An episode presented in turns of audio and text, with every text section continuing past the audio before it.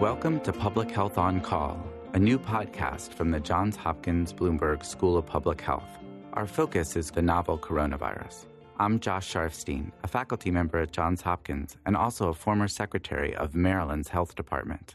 Our goal with this podcast is to bring evidence and experts to help you understand today's news about the novel coronavirus and what it means for tomorrow. If you have questions, you can email them to publichealthquestion at jhu.edu. That's publichealthquestion at jhu.edu for future podcast episodes. Today I'm talking to Dr. Jennifer Nuzzo, Senior Scholar at the Center for Health Security at the Johns Hopkins Bloomberg School of Public Health. Dr. Nuzzo has agreed to answer questions that have been coming in all week about the novel coronavirus. Let's listen.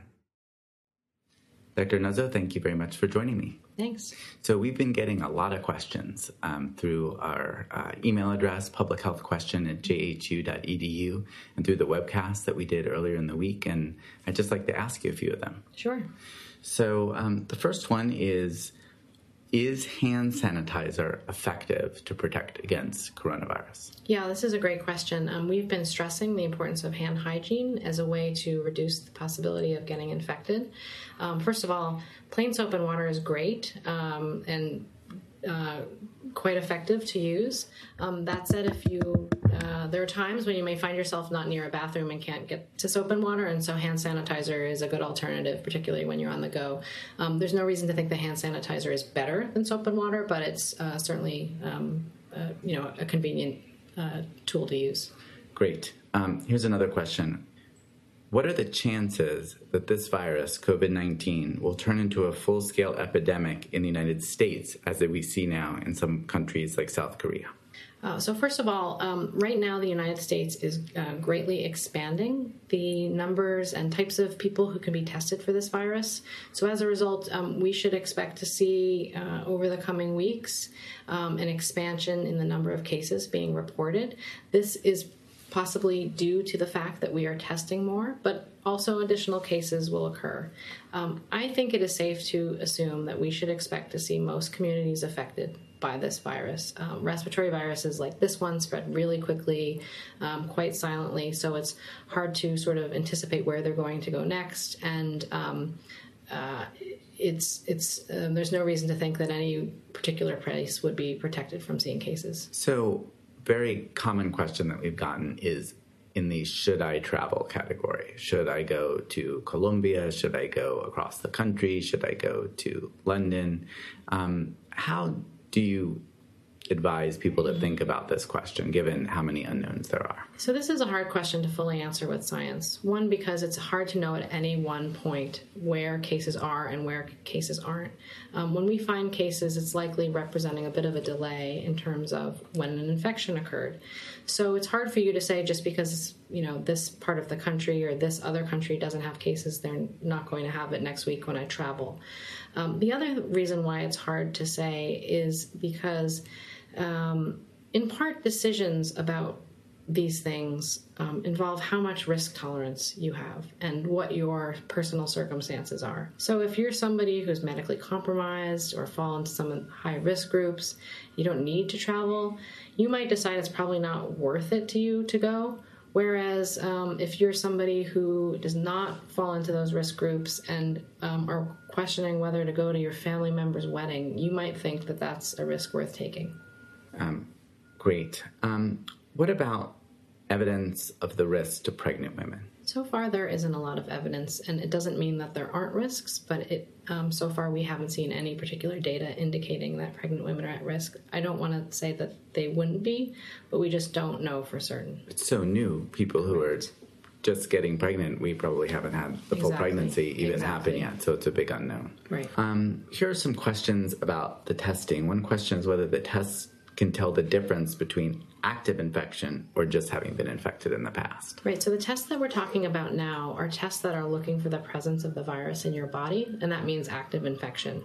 Um, there's another type of testing one could do if one had developed this called a ser- serologic testing, which looks for evidence that you have, may have been infected in the past. We're not yet doing um, serology tests. I think they're important for us to do at some point, but that's going to require um, scientific development, and that'll be more like a research study.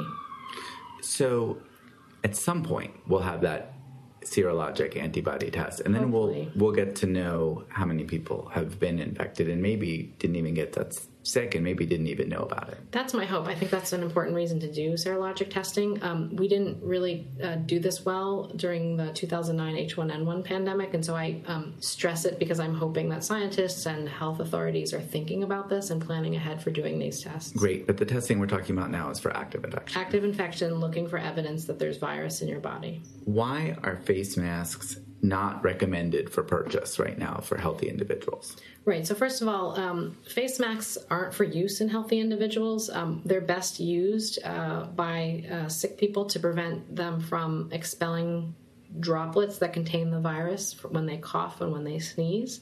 Um, face masks are used for healthcare workers, and the reason why those healthy individuals do use masks is because the um, amount of exposure they have to virus to a virus is much different than the average person. Um, there have been studies that have looked at um, mask use in um, healthy individuals who are not healthcare workers, and they find a number of um, opportunities for increased risk. Namely, if you're not wearing the masks properly, and it's um, uh, first of all, if you're not wearing the right kind of mask, it may not um, protect you fully, and the the masks that are thought to be more protective need to be fit tested. They need to be the right size for your face. It's really hard for uh, an average person to evaluate. Secondly, there have been studies that have looked at when people wear masks, they tend to touch their face more frequently, possibly because they're adjusting their mask. And if you touch a contaminated surface and then you touch your eyes, you can still infect yourself. So you may be winding up putting yourself at increased risk by wearing a mask because of this false sense of security that they may provide.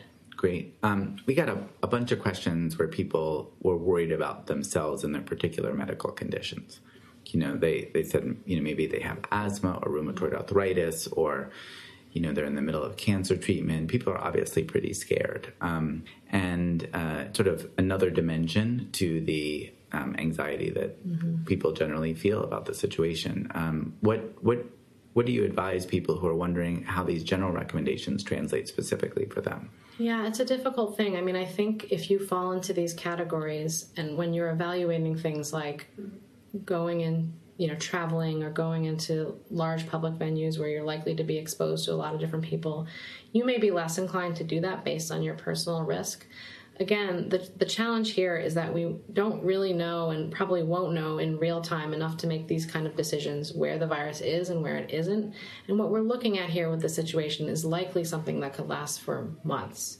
so it's going to be very hard for even if you fall in this category to think about staying home that entire time. And so that's why. Or foregoing medical treatment that you actually need. Absolutely. And so that's why I think you really have to um, balance the risks and benefits with each of these things and not just focus on the virus itself. And definitely talk it over with your doctor. Absolutely. So, um, we've heard some uh, hopeful thinking that when the weather warms up, there won't be quite the um, transmissibility of this virus. Um, maybe it'll die down for a while and then perhaps come back in the fall when we're a little bit maybe more prepared for it. Um, what do you think about that thinking? Well, the hopeful thinking stems from two things. One is that um, regular coronaviruses, the ones that are known to cause the common cold, do have a seasonality to them. So they tend to be highest in the colder months and um, lower in the warmer months.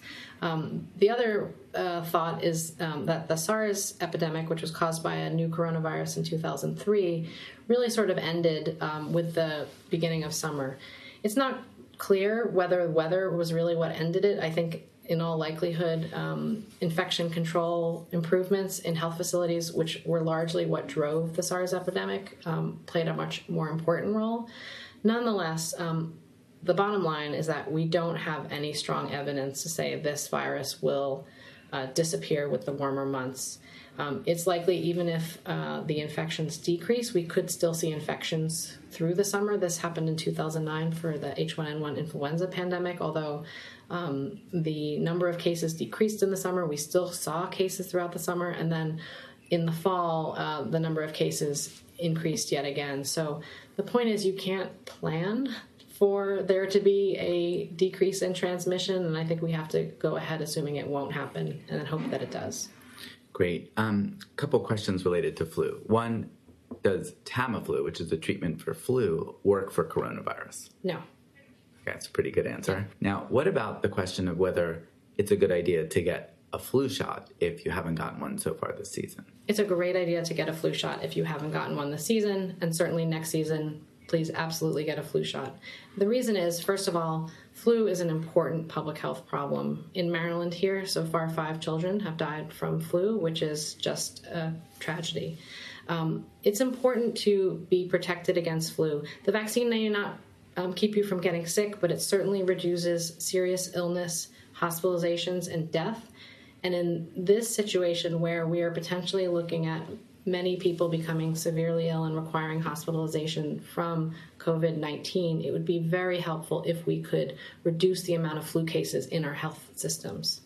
Um, that would give a little bit more space. Absolutely, give some more more beds, more medical resources, so that we could be focused on treating the COVID nineteen patients for whom we don't yet have specific treatments or vaccines. Um, how likely is it that most of the cases will stay on the east and west coast of the country? That's a question that we got. Highly unlikely. Um, I think in the next uh, weeks we will start seeing cases pop up throughout the country. I think the ones that we, the places where we are already seeing cases are likely those places that um, have been testing earlier than others.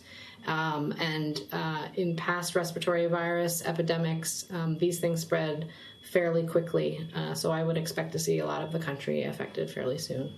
Great. Um, how effective are quarantines and when are they best used? Well, we don't have a lot of great evidence for using quarantine. Um, it's often talked about as a tried and true public health tool, but it's not something we largely do in the modern context. There are only certain circumstances in which we do. And I just want to clarify when I say quarantine, I mean preventing people who are not yet sick from moving around, you know, um, freely circulating in the population. The idea being that they might become sick throughout an incubation period. Um, and then in hopes that you could kind of prevent them from transmitting to others. Um, I don't think we have seen a lot of great evidence. Um, we've seen some instances in which quarantines have actually um, resulted in increase of cases, and that's certainly been true with the cruise ships. In fact, um, some of the largest clusters of cases reported outside of China have been on um, a single cruise ship. So um, even if they are theoretically effective, in the sense that if you prevent someone who's about to develop the virus from uh, coming in contact with others, they're extraordinarily burdensome to pull off. You have to think about caring and monitoring for somebody for essentially potentially 14 days, um, which takes a tremendous amount of public health resources that likely could be better applied elsewhere. Great. Um, couple quick ones, I think. Um, can this virus be transmitted by mosquito? Uh, no. Okay. Um, and the next one is if someone goes for a jog through a neighborhood where there might be a patient with coronavirus, are they at risk for um, getting infected? No, the majority of the transmissions of this virus occur through droplet transmission, meaning a sick patient uh, coughs or sneezes, um, expelling virus out in droplets that don't travel that far. They tend to fall to surfaces about a six foot distance. Um, if you touch a surface that is contaminated with droplets from someone who's coughed or sneezed on it, then and you touch those droplets and you touch your um, eyes or nose or mouth, then you could potentially um, become infected that way.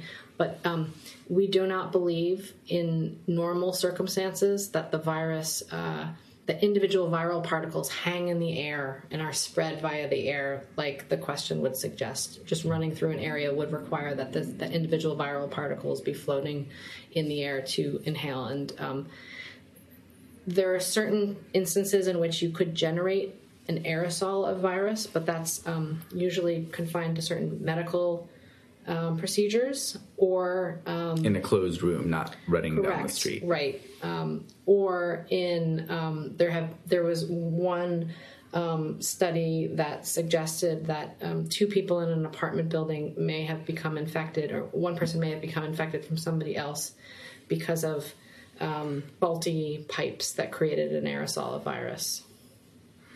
Got it. my last question is how to think about the shift that may have to happen from containment of the virus to mitigation of the virus's effects. Right now, public health departments are trying to track every contact, and um, isolate people who are sick, mm-hmm. try to cut down on the spread of right. the disease with the idea of getting it to go away altogether.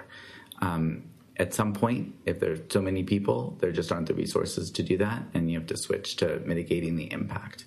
How um, should we all be thinking about that shift? Is it going to be like the switch flips for the United States, mm-hmm. or is it going to be community by community, and how does that decision get made? So I think we are already past the point of containment in the sense that I don't think there's any evidence that we are going to be able to stop the spread of this virus. In fact, I think we have to plan that it will be with us for some time. That said, I think it's important, at least while the case numbers are low for public health. First of all, it's always important for um, uh, sick people to isolate, be isolated, so that they don't spread the virus to others. That's the single most important public health measure that we could take.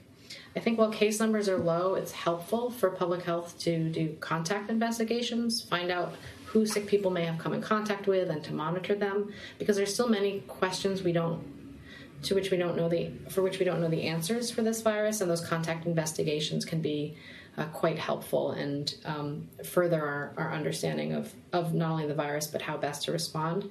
At some point, it will become untenable that there will just simply be too many cases for public health officials to um, continue doing contact investigations and um, isolation will probably happen voluntarily because people who are sick decide to stay home and or they're sick enough to go to a hospital and they'll be isolated in a hospital um, but uh, it will probably at that point not be possible for public health officials to do contact investigations there still may be some communities for which they have small case numbers and they will continue to do it but um, I think resources will ultimately determine it. And so it could be kind of variable across the country. Absolutely. So, a uh, couple last quick questions. Where can people go for really good, truthful information um, about this situation? Um, well, certainly um, the CDC has put out information. Um, the World Health Organization uh, tries to summarize information it has received, and uh, I think our, frankly, our schools' resources have been um, filling in some of the gaps between those two sources great. They can uh, go to the school's website, get information. Um, in addition, I would add state and local health departments are probably putting out very important recommendations for individual communities. Yeah, I think you'll see those start to come online um, as states are still kind of gearing up, um, but uh, certainly as they're finding more cases, they'll start putting re- uh, resources out there. People want to learn a lot more about response to these situations. Are there any books that you recommend? Um, well, there's a great book called The Public Health Crisis Survival Guide, which I think for anyone who is involved in a um, public health uh, operational role who may have to think about how to manage this, um, particularly to do so to maintain credibility. Um, in the face of um, uncertainty, uh, that's really helpful. Um, I always like D.A. Henderson's um, Smallpox, the Death of a Disease, because it really gives you a perspective on the operational challenges to confronting um, the, the spread of disease and the goal of um, trying to reduce its impacts on society. Great. Well, thank you very much, Dr. Nuzzo. Really appreciate your uh, answering all these questions Quite for welcome. us. Thank you for listening to Public Health on Call, a new podcast from the Johns Hopkins Bloomberg School of Public Health. Please send questions to be covered in future podcasts to publichealthquestion at jhu.edu. That's publichealthquestion at jhu.edu. This podcast is produced by Josh Sharfstein, Lindsay Smith Rogers, and Lamari Morales. Audio production by Niall Owen McCusker with support from Chip Hickey. Distribution by Nick Moran. Thank you for listening.